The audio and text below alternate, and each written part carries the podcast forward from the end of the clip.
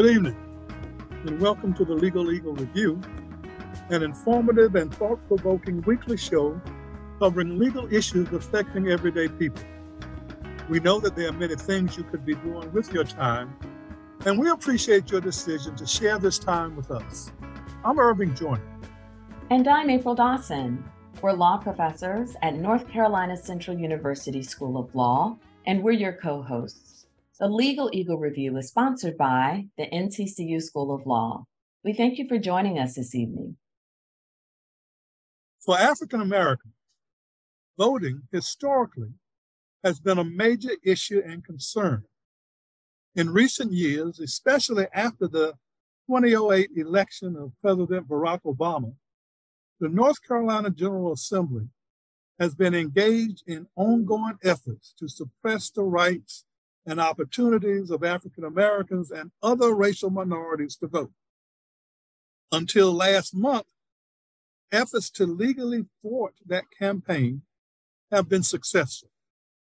In groundbreaking decisions by the former North Carolina Supreme Court, that court has issued decisions which provided for judicial reviews of redistricting plans by the General Assembly enlarge the opportunity for persons who have been imprisoned to vote, and declared that voter ID requirements violated the North Carolina Constitution. Last month, in unprecedented decision by the present Republican dominated Supreme Court, those earlier decisions were reversed by that court.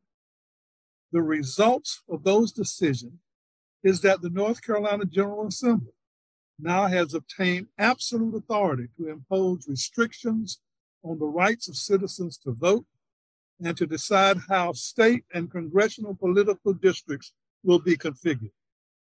On this program, we are again going to discuss voting rights and the impact of these recent Supreme Court decisions. So, joining with us to, to discuss these issues Marcus Bass, who is the uh, executive director of Advance North Carolina, and Jeff Loperfido, the senior voting rights attorney for the Southern Coalition for Social Justice. So, uh, good evening to uh, both of you, and uh, welcome to the Legal Eagle Review. Good evening. Good evening. Thank you all.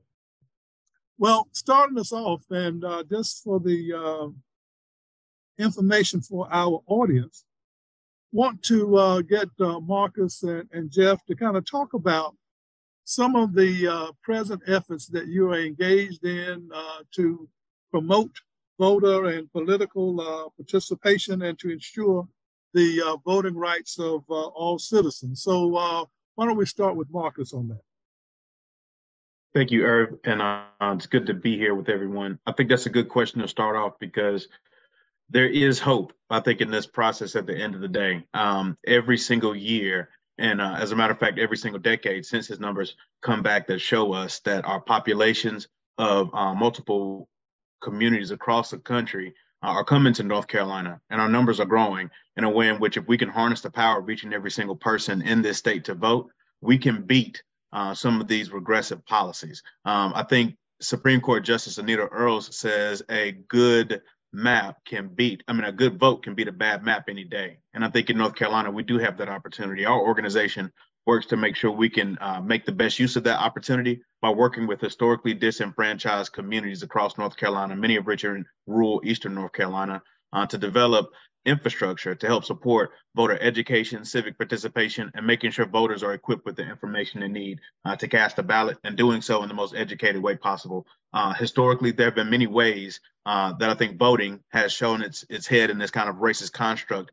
And what we're seeing today play out uh, is not just a, a one and done situation where folks came in a room and made a decision um, based on their emotions, but a play that even before 2008, I heard you mention Attorney Joyner 2008 election of President Obama kind of began. And we have to educate voters around what history, what the current process looks like, and what we could do in the future to make sure we change that. And so the Black Alliance has been around for over the past 20 years, uh, comprised of many Black institutions in North Carolina uh, seeking to build Black political power. And we just hosted our annual event, the North Carolina Black Summit, um, during the same day, as a matter of fact, that the Supreme Court rulings uh, came down. So, very interested in this discussion and happy to be here.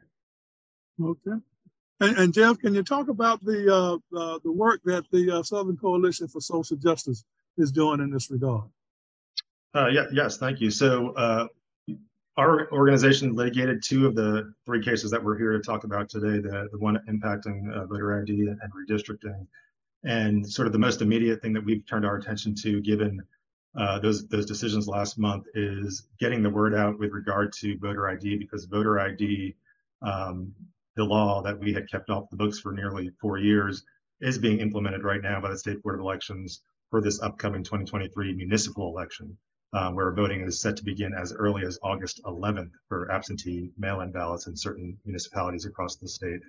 Um, so it, has been a bit of a rapid response, uh, interpreting sort of the, the court's decision, the necessary things that have to happen in, in the next three months for this rollout to occur, and making sure that the, the voters of North Carolina actually understand what their rights are and what um, these these added hurdles will mean for their voting experience.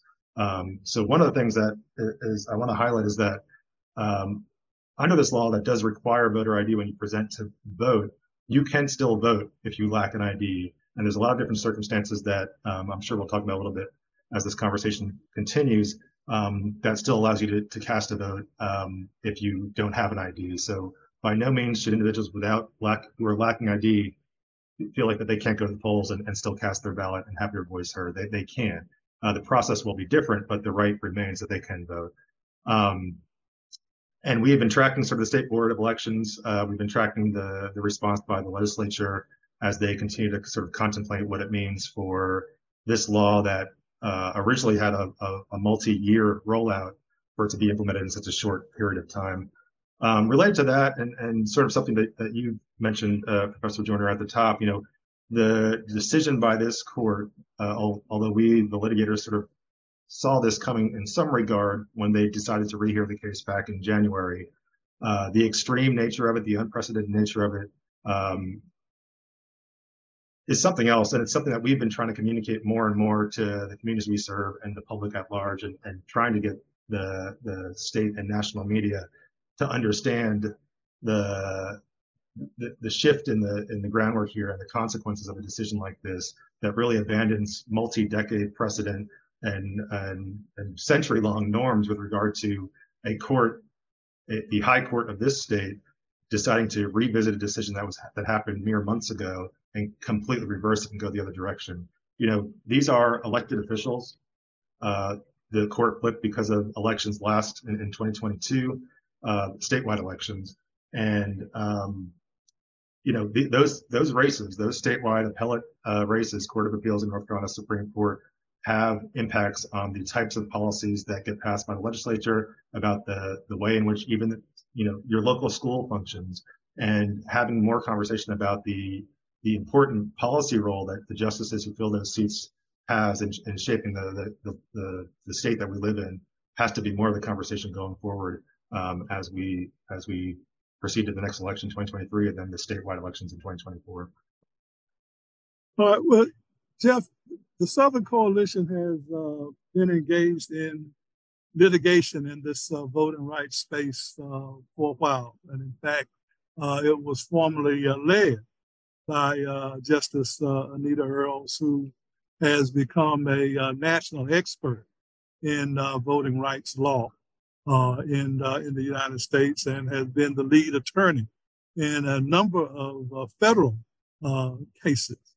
Um, her term is ending, I believe, next year, uh, or year after next. Uh, this year, uh, the uh, terms of uh, Mike Morgan, uh, who is the other African American who sits on the North Carolina Supreme Court, will end, and he has announced that he is not going to seek reelection. as as you look at the the state space and what is happening here in North Carolina.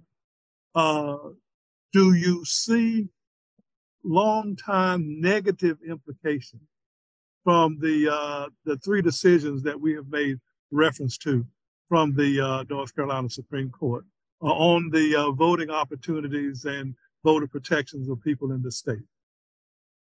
Uh, I mean, the short answer is yes, and, and I don't want to necessarily focus on, on, on the negative and the harm, but I, I, I don't think we can kind of look away from it. And to, to give the, the listeners a little bit of context, uh, you know, let's talk about let me let me talk about what what these cases did. So the redistricting case, the Harper v. Hall matter, essentially decided the question as to whether the legislature can purposely draw uh, House, Senate, and congressional districts with a personal viewpoint, partisan affiliation in mind in order to um, secure the power that they hold over that those those offices of government.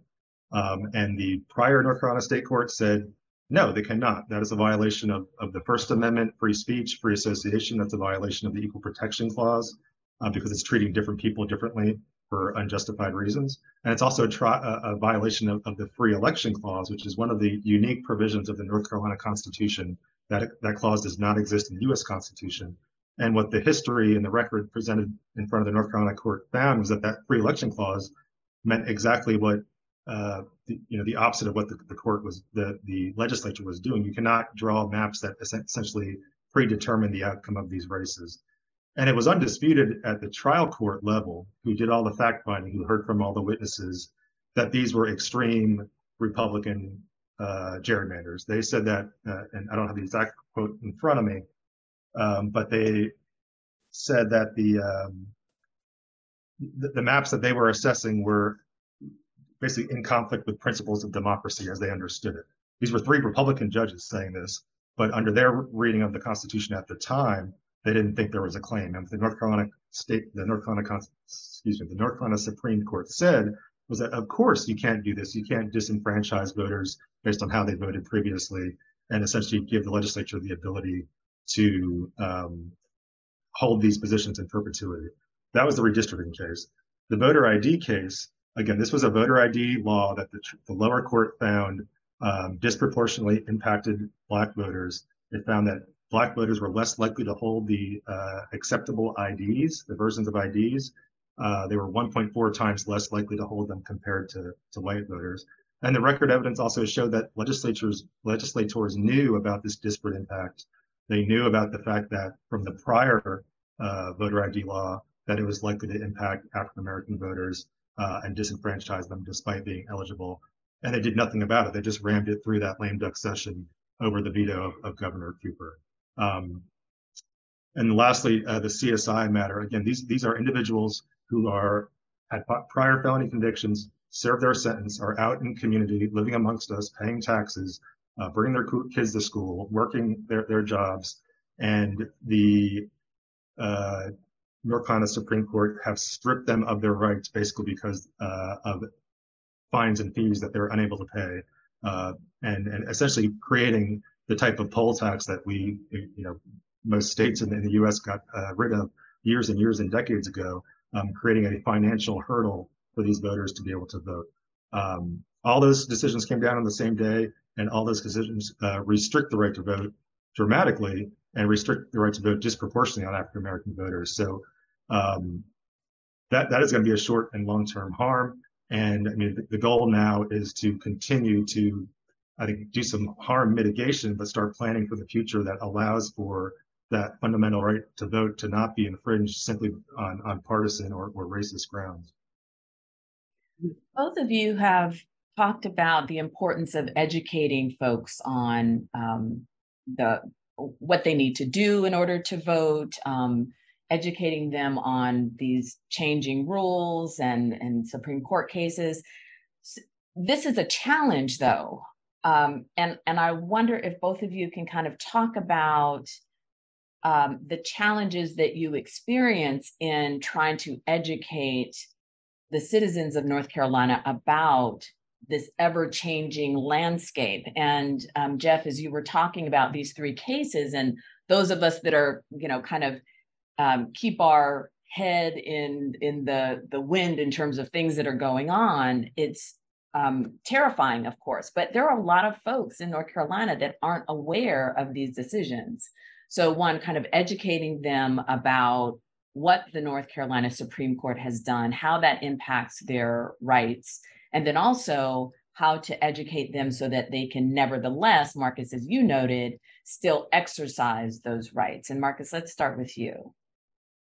I think that's a very good question, Professor Dawson. Um, right here on the campus of North Carolina Central University, I think it's important to start that college students are one of the first groups that we're really working with to make sure they're educated around the harms that this law uh, carries with it and just their ability to maybe not even use their student photo ID. We don't quite know yet what all forms of identification will be validated. We do know for a fact that the North Carolina driver's license and the North Carolina DMV are going to be the main arbitrators between the Board of Elections to make sure that the identification card is validated or used. And I think the General Assembly has the authority in this moment. The Republican controlled General Assembly is going to make sure historically they've restricted access to different forms of identification. And so, for I think students that are coming from out of state, for students that are just graduating right now, um, there's even some provisions that currently state that if a student has a diploma in North Carolina or has a transcript, they can actually go to the Board of Elections office right now go to the DMV and get their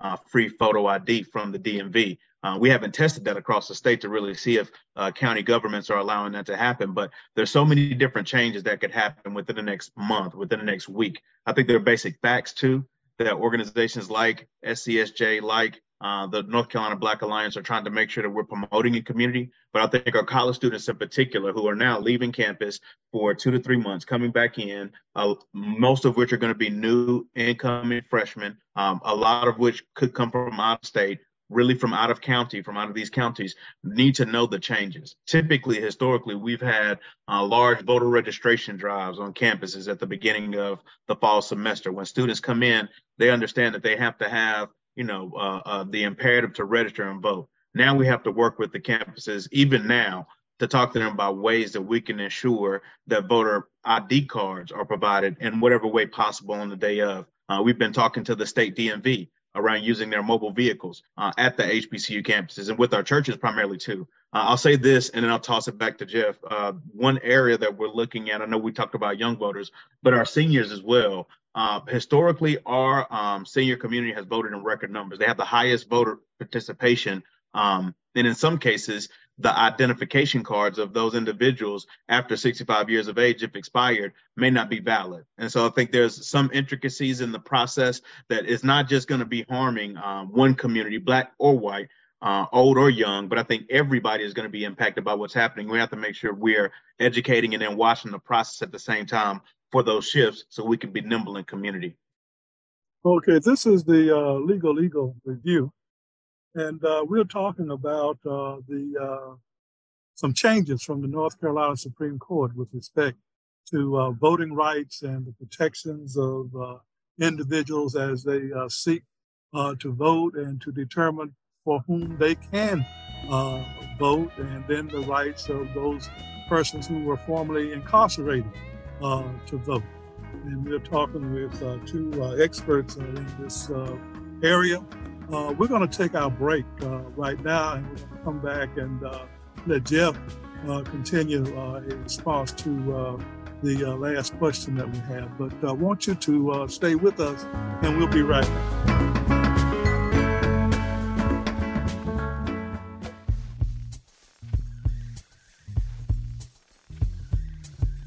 Hello, this is Shantae McNeil, and I'm a second year law student at North Carolina Central University School of Law and this is your community spotlight. If you are convicted of a felony in North Carolina, you lose the right to vote until you have completed all aspects of your prison or jail sentence, as well as any period of probation, post release supervision, or parole associated with a felony sentence. Once the period of supervision is over for the felony, you automatically regain the right to vote. However, you must still register to vote. If your probation period is extended due to failure to pay a financial debt related to your felony, you are not eligible to vote. But for many of you, probation can and does end although you have remaining debts. If your period of felony supervision is over, you regain your voting rights, even if you have remaining debts associated with your sentence.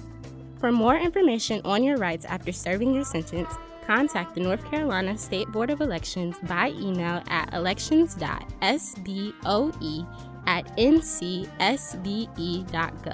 or by phone at 919 814 0700. This is Shantae McNeil with the Legal Eagle Review. Thank you for listening.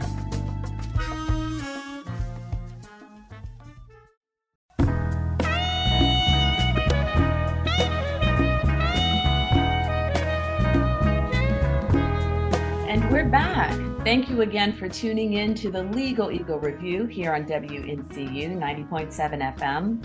I'm April Dawson, and my co host, Irving Joyner, and I have been talking this hour about voting rights in North Carolina and recent North Carolina Supreme Court decisions that are eroding people's rights. We have with us here in our Zoom studio Marcus Bass. He is the executive director of Advance North Carolina and Deputy Director of North Carolina Black Alliance. We also have with us Jeff Loperfido, the interim chief counsel of voting rights for the Southern Coalition for Social Justice. So, right before the break, I had asked both of you about the challenges in educating the citizens of North Carolina about the changes that are taking place in voting, um, educating them about the importance of voting and what they might need to do, changes that may have to be made. Uh, Marcus, you were able to share your thoughts, and we wanted Jeff for you to be able to share your thoughts on the challenges and the and the need for educating the public. Thank you. I'll, I'll just hit on two quick points. I mean, I think there there's something um, encouraging if you kind of look at the last decade or two with regard to the topic of redistricting. I think if you asked most people on the street, you know, 20 years ago, what is a gerrymander? What is redistricting? Most people would just kind of look at you funny. And I think the the public dialogue uh, has changed with regard to that. I think people have a better understanding of the impact that um, certainly statewide redistricting has on their lives, but but more so, and where we do a lot of work across the North Carolina state at the local level, um, school boards, city councils, county commissioners' offices, um, all of these governmental entities uh, involve some form of map and some form of form of a method of voting. And more and more, we are finding opportunities to educate and energize individuals at the local level, uh, which then allows them to be activated for, for these statewide efforts because somebody uh, in the school board is doing something extreme and they're wondering why is this person even on on this board? And they look at the maps and like oh this is a map that was passed 40 years ago. It's never been changed. The population deviations are all out of whack. Um, people need to know about this. Or you know as recent as as this early early this spring the city of goldsboro uh, was trying to change their method of election to drop a primary that the voters there the local naacp branch had uh, always used always utilized and always were, were able to have their voices heard in the lead up to those elections for municipal officers. And through education, through uh, word of mouth in the community, you can build a an impactful groundswell of local support uh, to show up at these public hearings, to provide public comment, and to impact the result because you have a lot fewer voters and a lot fewer constituents impacting sort of the, the decisions making being made in the local community. That type of on the ground work um, really helps build people uh, uh, inform people, uh, give them the tools to then have a better sense of being involved in the state process that oftentimes feels like there's little, little, very little uh, interplay between the folks running running the show and everybody else at, by design. And then I'll just quick, briefly on, on on another point. I mean, I think the the importance of understanding sort of the role of the court system in this state as elected officials, specifically given the decisions that we've seen. I mean, in the past month, we've seen the passage of the most restrictive abortion rights uh, uh, bill in North Carolina in in decades and, and, maybe history, or at least near history. And I think that is a direct consequence of the current formation of the court. I think the current formation of the court has given the green light to the legislature to, to basically do what they want, uh, to pass uh, their extreme agenda. And um, you know, if, if, if the candidates in, in the last election and future elections actually talked about their predispositions towards certain types of issues and certain types of rights, not necessarily talking about how they would decide a specific case, but talking about the judicial philosophies that they bring to the bench um, and having actual individuals ask, put these questions to the candidates and not allowing them just to say, which has been the past practice, like, oh, I can't comment, I'm going to be on a judge, of course you should be commenting on how you how you're predisposed to be thinking about these issues coming onto the bench. Uh, what other information matters for a voter in the state who's about to put somebody in a position that really has limited checks and balances um, once they're in that spot for the eight years that they're there. Really, all the only check is is the actions by the the voters in the next election. So, uh, having that conversation and, and, and ensuring that candidates can't skirt by, and that's on both sides of the aisle, um, just passing passing the buck on, in terms of uh, how they're going to approach their job. I think that's that's part of the conversation too. In in in light of the the, the, the Supreme Court uh, decision, are there efforts underway to identify citizens who likely don't possess uh, the uh, state uh, accepted voter ID and are efforts underway to help those individuals to get uh, what would be described as acceptable uh, voter ID that they can present uh, at, at the poll. so let's start with Marcus on that, since you're the community organizer here.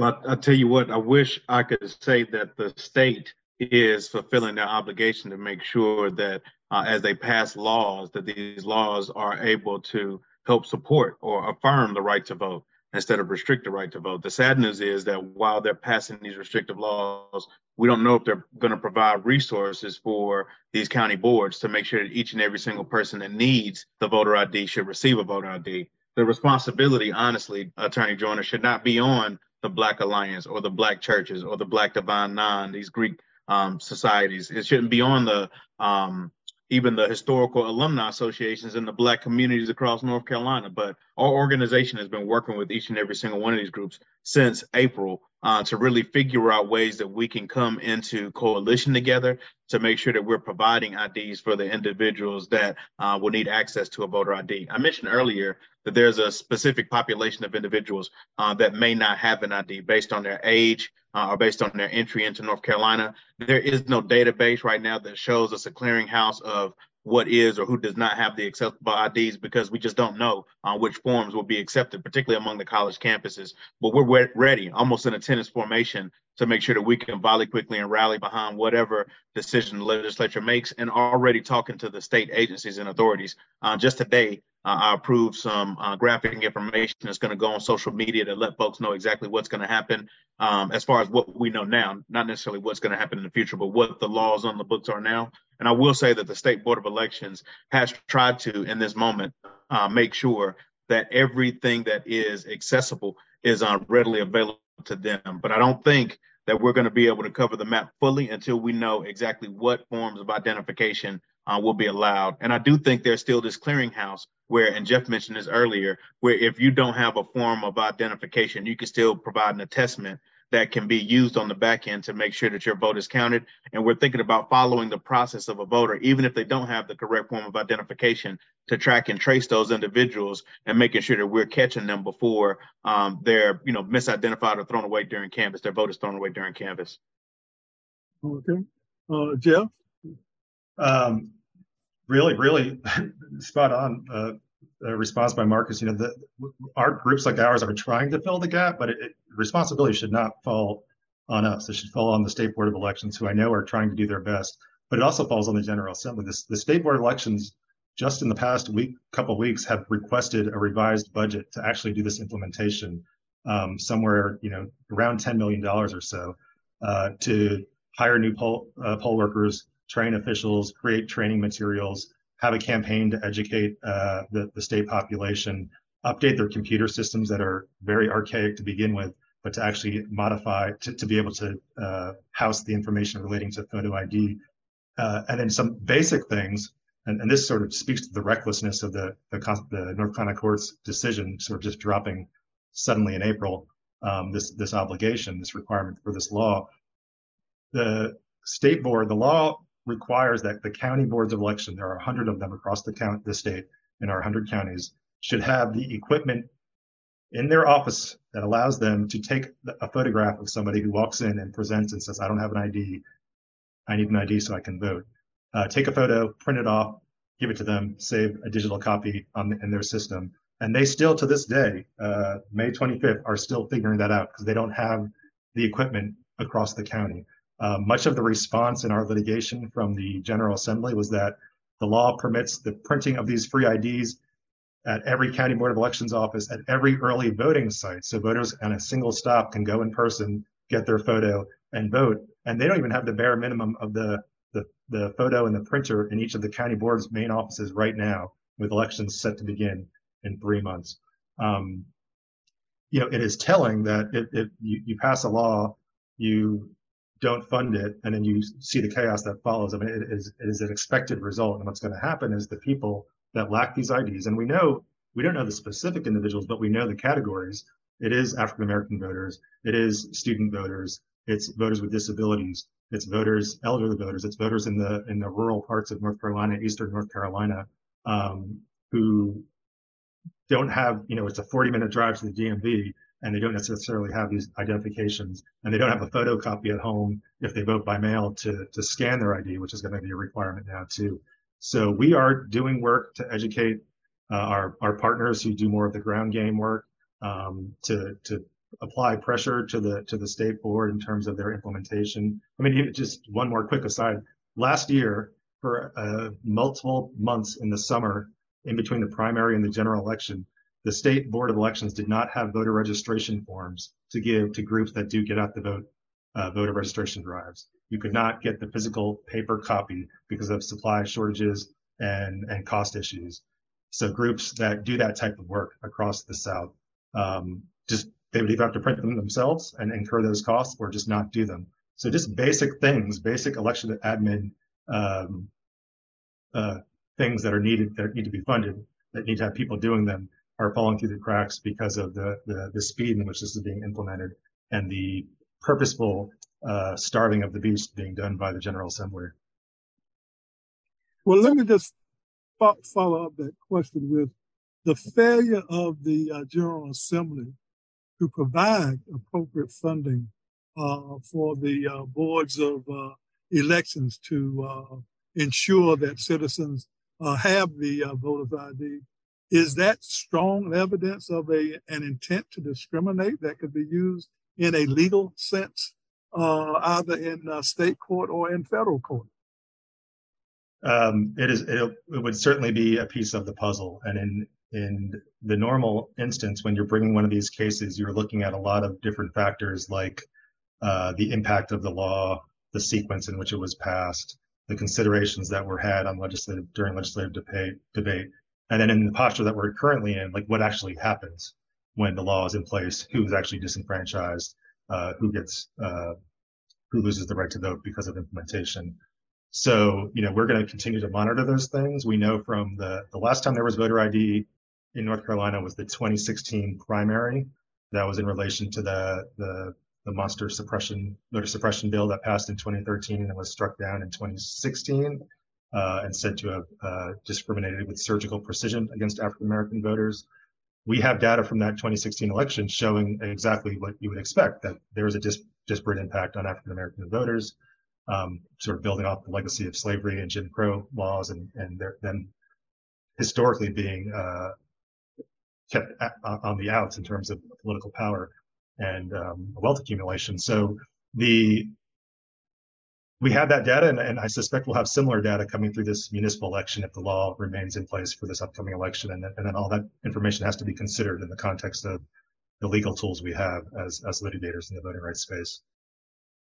So, Marcus, you've mentioned that we're still waiting to know which forms of ID will be acceptable. Um, we know which ones are, but there may be some others. When do we expect to have that information? Um, and of course, the longer it takes to get that information, the greater chance that there will be misinformation that is pushed out. And so you mentioned your use of social media, getting that information out. And we know that there are deliberate efforts by some to suppress the vote. And they do that by deliberately putting out misinformation. Can you talk about what your thoughts are in terms of how you combat that as well? Very loaded question. Um, uh, what, so first, let's do this because I want to make sure we're understanding what we're dealing with. In 1868, post Civil War Constitution that was created with Black legislators in the mix provided unfettered access to a free and fair democracy for residents in North Carolina. They also provided access to education for every single student. They also provided uh, support for the state to provide uh, resources for small towns and counties. We're seeing the eradication of all of this 100 plus year legacy that has produced a vibrant North Carolina. And the spark was the 2008 election. We understand completely the aftermath of the 2008 election for a Southern state that has seen an interesting Democratic control, but uh, consistent history of white control in the General Assembly. Uh, the backlash of the 2008 election was the fact that uh, 2010 General Assembly, for the first time in 100 years, took control of power. And the very next thing they did after President Obama was reelected in 2012, they introduced in 2013 the first voter ID measure. Because the courts intervened at that time, at that time, a partisan, uh, uh, well, an independent judiciary, right? Because the balance of power states that in North Carolina, our Supreme Court elected officials historically were independent. They didn't have to run on a party. This partisan control grab now has us uh, in a space where we're having to determine where uh, these individual elements of harm are being, um, you know, I guess extrapolated on community, but without really unpacking who is causing the harm, how intentional it is, right? And so I, I just think that that's very important to really for us to really understand. We would not be in this predicament if uh, the residents in North Carolina had access to the ballot. This is not about even a Republican or Democrat control. This is about the racist takeover of uh, the way of life in North Carolina that's been really catapulted by more participation in Black voters and the Black community. And so I, I hate that um, we're all, always kind of have to sugarcoat things in a partisan nature and really unpack the racist intent because the individuals that are causing these harms, they know that they're harming majority black communities, majority black voters, when in reality they're also harming every single voter, every single resident in North Carolina, black, white, or indifferent, um, because it limits the participation of, of, of our full democracy and of our, of our full government in providing these services. And so the underfunding of education, the underfunding of our boards of elections, uh, the holding back of these resources in the midst of six billion dollars of a surplus in the state. You know, these are individual questions that are really being controlled by one body that is, um, you know, taking a partisan power grab in our state. We have to uh, take our break uh, right now. To uh, allow you uh, take a deep breath and uh, rejoin us uh, here in, uh, in a couple of minutes as we uh, conclude uh, this uh, discussion dealing with the uh, impact of uh, recent decisions by the North Carolina uh, Supreme Court that uh, interferes with uh, the ability of people to register and vote and participate in the political franchise in this in the state. So we'll be right back.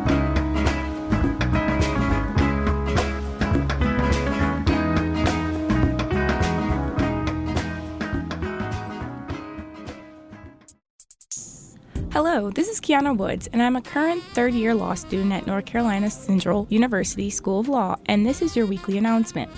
This week on Legal Eagle Review, we discussed the Harper v. Hall decision concerning the issue of redistricting and alleged gerrymandering.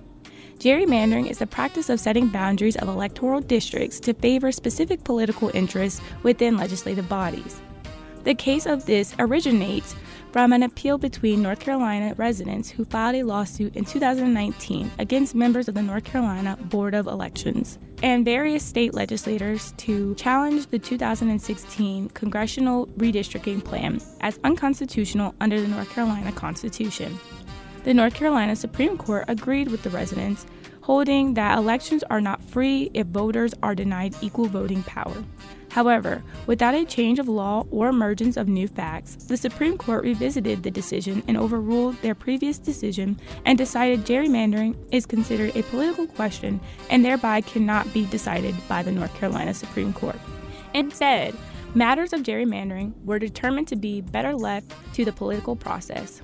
Now, this new decision has the opportunity to severely change the trajectory of electoral elections for years to come in North Carolina. This is Kiana Woods with your weekly announcement. Thank you for listening.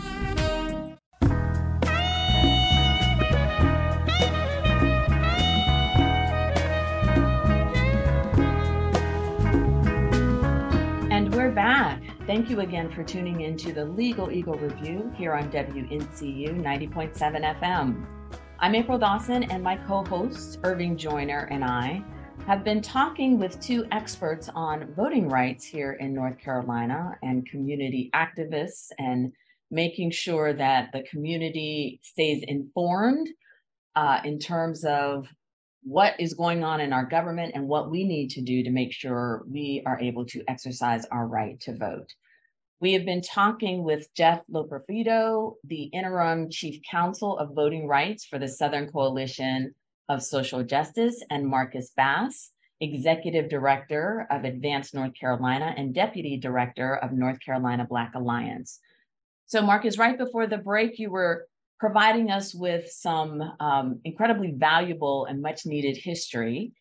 And we had to take a break before you could share your thoughts on how you combat misinformation, which we know is a tool that has been used during the time of voting to try to suppress the vote.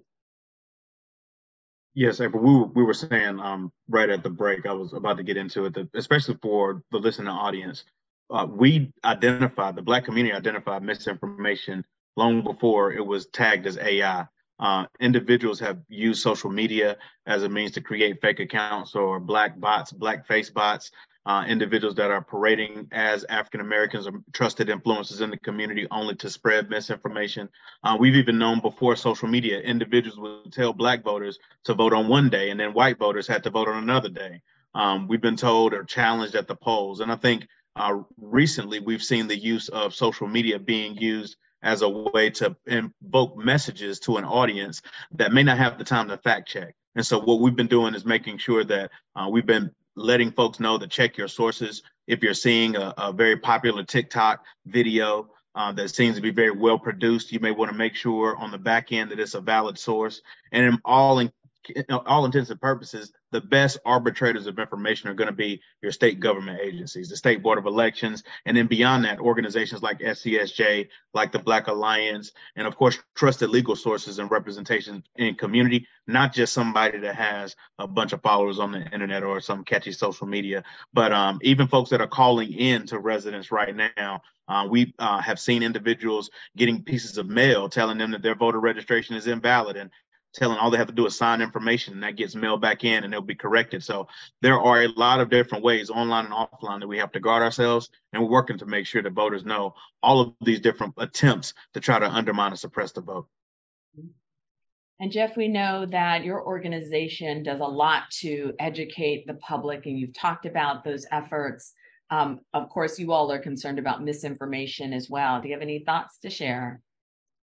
Yeah, it's a really important topic because un- unfortunately, uh, I know this has been likely the case historically, but especially in the, in the last uh, decade or so, we have seen sort of the the distrust of elections being a featured uh, aspect of one of the, the, national political parties. You know that the, the elections are rigged up until the point that the preferred candidate wins, and then everything's fine. I mean, much of the restrictive litigation that we're seeing relating to voting stems from these underlying premises all of which have been dis, dis, uh, uh, and um, fact checked and found to be baseless, that somehow our, our, elections are not secure. I mean, voter ID, think about what voter ID is supposed to do. Voter ID allows the election official to see that the person presenting in front of them matches the image that is before them. So it is attempted to, to thwart out in-person voter fraud. Me going into the, uh, the, the polling precinct where Marcus lives and saying that I'm Marcus Bass and asking him to vote as him. Um, so what does our the data actually say about that? Well, the, the North Carolina State Board of Elections, which was at the time was under Republican control, um, uh, with then Governor McCrory in, in place, did an audit of the 2016 election results and found that there were uh, two instances in the multi-million ballots cast of in-person voter fraud, and it was an individual um, who voted for her mother. It was her mother's dying wish on her deathbed to vote for Donald Trump. So she took her ID. She reasonably resembled her mother, went in person, voted. Interestingly, she was not prosecuted because she she told the people her her sob story and and said she didn't know. So the, the the idea that you need voter ID to thwart out this type of election fraud is entirely baseless. uh, the idea that like non-citizens are swinging our elections. This was a, a, a, big topic in the news in 2018 when um, uh, the the immigration services partnered with the, the federal attorney generals and launched an investigation in North Carolina. Um, several years later, they came back with a handful of prosecutions, and many of them were individuals who'd lived in the country for decades, who held green cards, who were who were married to citizens, who just believed they were actually eligible to vote, or were asked when they went in to vote in person, and they were told, "Yeah, you can vote," um, and and it was just misunderstanding. So uh, there's a lot of rhetoric that supports the the need the purported need for these laws. And then the legislatures who are behind the laws say well the people want it. And it's a it's a vicious uh, echo chamber and circle. You know they're they're fomenting this idea of folks stealing elections. Then the people are concerned about it. Then they go past the laws that they say are needed to to thwart these these efforts. And it's not uh, none of it is, is based in fact pursuant to the uh, the former supreme court's decision to allow those individuals who had been recently uh, released from uh, from prison and had not uh, paid uh, fines and fees or other uh, probationary uh, judgments that allowed them to vote. One of the decisions from the present Supreme Court reversed that. now, those individuals will not be able to vote, but during the interim, a number of uh, formerly incarcerated individuals uh, took advantage of the law, uh, registered, and uh, did vote in the uh, last uh, election. What happens to them now? are they still legitimately registered to vote and can go to the polls and vote without violating the law, or does the recent decision basically invalidate their their registration? So why don't we start with Jeff uh, on that and then go to Marcus because Marcus is, uh, will encounter uh, in his uh, organizational work individuals who will be ask, asking just that question. So, Jeff. Yeah, this is a really important question because this has been uh, you, one can only imagine the sort of the, the, the the twists and turns for these individuals who are impacted by these decisions because it has literally changed their eligibility to vote um, multiple times in the last two years they are now not eligible to vote. So even if they registered um, and voted previously while the Supreme Court's injunction was in place, they are no longer lawful voters in North Carolina. And they, the guidance, I believe, and, and let me give a shout out to, to our friends at Forward Justice who have a um, resources and hot, a hotline where if you're impacted by this decision, you can contact them for additional guidance at their webpage.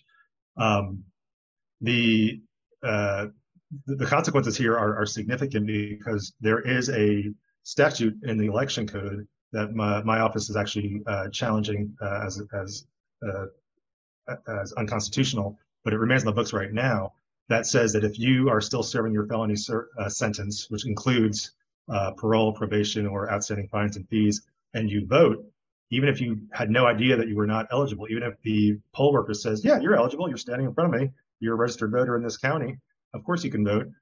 If any of those things happen, you can be uh, prosecuted for a felony. It is a strict liability statute. It's one of the few strict liability statutes in the entirety of the election code, and it has extremely racist origins, as, as is no surprise. It was passed in the 1800s for the direct purpose of disenfranchising black voters um, as a response to, such to the history that Marcus was telling us about um, uh, in terms of opening democracy and access to, to the full electorate.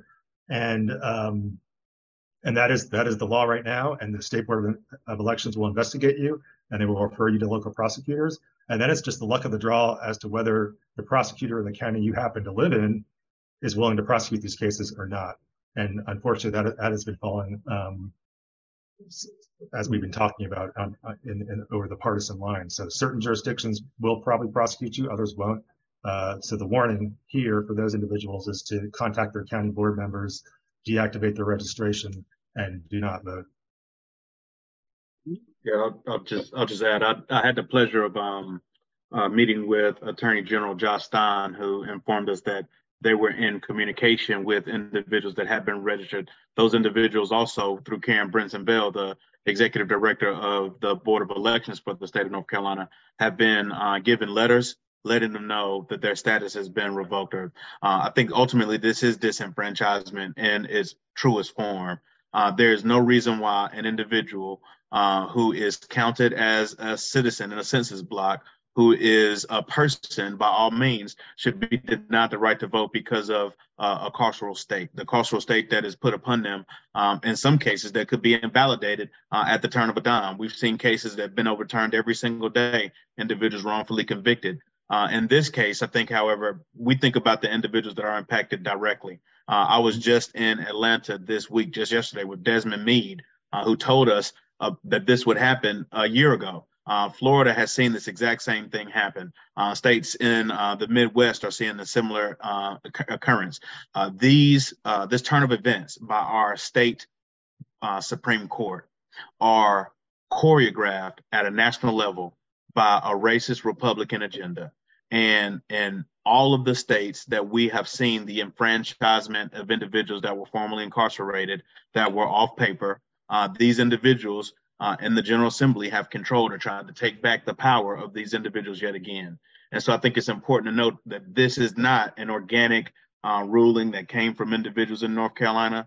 This is a pre um, this uh, pre-described, pre-cooked, pre-baked cake, a poison pill, uh, as we must. And the individuals that are supposed to be in power in North Carolina for our good, they have puppet strings behind them that are attached to million dollar donors that are uh, funding this racist agenda to put out uh, these types of policies. In some cases, 500 different laws in states across the country have been passed to disenfranchise voters, um, and most of them harm individuals uh, that, by no choice of their own, are being uh, pit against the system and their voting rights are being taken away. So, Marcus, you began your comments at the top of the show with um, coming from a position of, of hope and empowerment and what we can do to make sure that we exercise our right to vote and we and, and those who have um, a genuine interest in seeing all people who are eligible to vote that the general assembly um, reflects the electorate and I want to make sure that we end this show on that same hopeful note, right? So, whenever you're talking about voting rights and you're talking about power, um, and we know that people will not give up power willingly, you've got to really galvanize and, and take it. Um, so, can you, you've talked a little bit about what your organization is doing to galvanize the vote. What else are you doing, and what advice would you give our listeners to help make um, to help move the needle to make sure that we are actively involved and that we do see the progress, notwithstanding all of the barriers that are being placed in our way to prevent us from being able to fully exercise our rights as citizens of this country and this state. The, the mere fact that we've had this conversation during this um, um, broadcast and we've not mentioned a single political candidate should let you know that it's not about uh, the person. It's not about the political candidate. It's about the issues. It's about the people. I think the fact of the matter is all of this attention, all this legislative and judicial back and forth around the enfranchisement of voters that are majority black voters are because we are in rapid numbers mobilizing our power to create change in this country. Uh, we're seeing a shift, and this is the last gasp of a radical racist history in our country. Um, I was uh, listening to someone say last night the Liberty Bell has been was broken for a reason because our democracy, our country, uh, has been fragmented since its inception. But I think the fight back in this country and what we've seen over the past 100 years is emblematical of what we need to do. We've not always had uh, free and fair elections. Uh, we've seen record numbers of blacks turn out in the 1800s right after slavery, and then we see Jim Crow uh, laws being put in place to undermine our vote. And then, despite, despite that, voters fought back like never before and got us some of the first black mayors, uh, first black president. We are of that stock. We have that muscle memory. And I think as we continue to move, we continue to understand that uh, there is going to be suppression, but that also is emblematical of how stronger we're becoming. And for those folks that are on the fence or thinking that voting is uh, not going to get it or not enough, uh, elections are determined by five votes or less in precincts. And this year, local elections on the ballot. Your mayor, your city council, they determine the police chief. They determine the law and order in your communities. They determine how much money goes towards education in some in certain cases. And you have the power to make that difference. It's not just about every four years, but it's about every single election cycle. And the power is truly still in the ballot. I believe that, and I see examples of that every day with folks from the Black Lives Matter movement running for office, individuals graduating from college and working in these organizations to do this work is not because we don't have power. It's because we're powerful beyond measure. And I'm excited to work with organizations like SCSJ and be on the Legal Eagle Review to highlight the harms, but also talk about the hope too, because we do have a lot to be hopeful for. We just have to stand up and take our power, take our power back. Thank you, Marcus. Jeff, hopefulness. You know, one of the uh, to, be a good litigator, you don't need to know when to speak up, and you also need to know when keep, to keep your mouth shut. And I, I, think that was the perfect answer. I have nothing to add to that. Um, I, am inspired sitting here hearing it, um, and, and looking forward to doing more of the work and getting the word out. Excellent. And so, Jeff, can you, if folks want to get involved with uh, SCSJ, where can you where can they find you? And and what type of work do you encourage folks to do? And then marcus will have you answer that same question before we close out. Yes we have um, uh, a growing social media presence. We're on um, twitter we're on facebook we're on um, instagram we're on tiktok. We have our um, webpage uh, southerncoalition.org um, and uh, we are always looking for, especially in the lead up to election season, looking for volunteers to help with our nonpartisan election protection hotline, which helps individual voters vote uh, with, with regard to whatever circumstance they're facing um, in the moment, in real time, uh, in a way that um, you know county boards of elections and the state boards of elections uh, actually can't handle in terms of uh, live telephone calls coming in to respond to, to issues. So we're always looking for people to help out with that and um, we're all always uh, you know best informed by community so if there are issues happening in your community with with regard to uh, voting districts uh, local government uh, any other efforts at disenfranchisement we'd love to hear about it and help and uh, and for us, the North Carolina Black Alliance, Advance Carolina, uh, we're engaged right now in a massive voter turnout project. We know that regardless of what laws will be put in place or barriers, we have to make sure we're turning out like never before. And this year is a on year for us. Uh, on June 3rd, in Rocky Mount, North Carolina, we're going to be uh, having a social action community roundtable. Uh, we'll have different voices uh, that are in this fight talking at a length about what the faith community, what the Divine Nine community can do, what our HBCU campuses can do. And uh, Chief Justice, well, not Chief Justice, Supreme Court Justice Anita Earls will be there along with um, some of our other partner organizations giving data and uh, other information about what's happening. And then we're going to break out into sessions around how folks can really take part in being ambassadors, sharing the gospel of what needs to happen around this election cycle and how we can take our power back, like I mentioned. And so uh, at 821 Word Plaza, Rocky Mount, North Carolina, the Impact Center, Pastor James Gailliard, former representative in the North Carolina House, is going to be hosting a social action community roundtable on June 3rd. And we're doing that across the state of North Carolina to make sure voters get a sense. If you're hungry and you want an appetite uh, for how to engage and create change, not just get this, but what to do with the information, come out to these events and you can follow us on social media, Advance Carolina, uh, NC Black Alliance, and we currently update all of our information, you know, every single day, letting folks know exactly what's happening and how they can create change.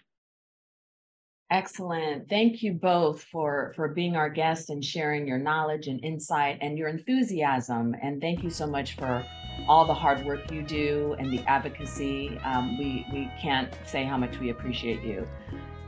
And our guests were Marcus Bass, Executive Director of Advance North Carolina and Deputy Director of NC Black Alliance, and Jeff Loperfido, who is the Interim Chief Counsel of Voting Rights for the Southern Coalition for Social Justice. And of course, we'd like to thank you, our listening audience, for spending your Sunday evening with us. And we hope you've enjoyed the show and that you'll take this information and share it with your family and friends and members of your community. If you have any questions or comments, please send us an email. You can reach us at legaleaglereview at nccu.edu. And if you ever miss this show on Sunday, you can find us on the Legal Eagle Review podcast. Until next week, stay informed, engaged, healthy, and safe.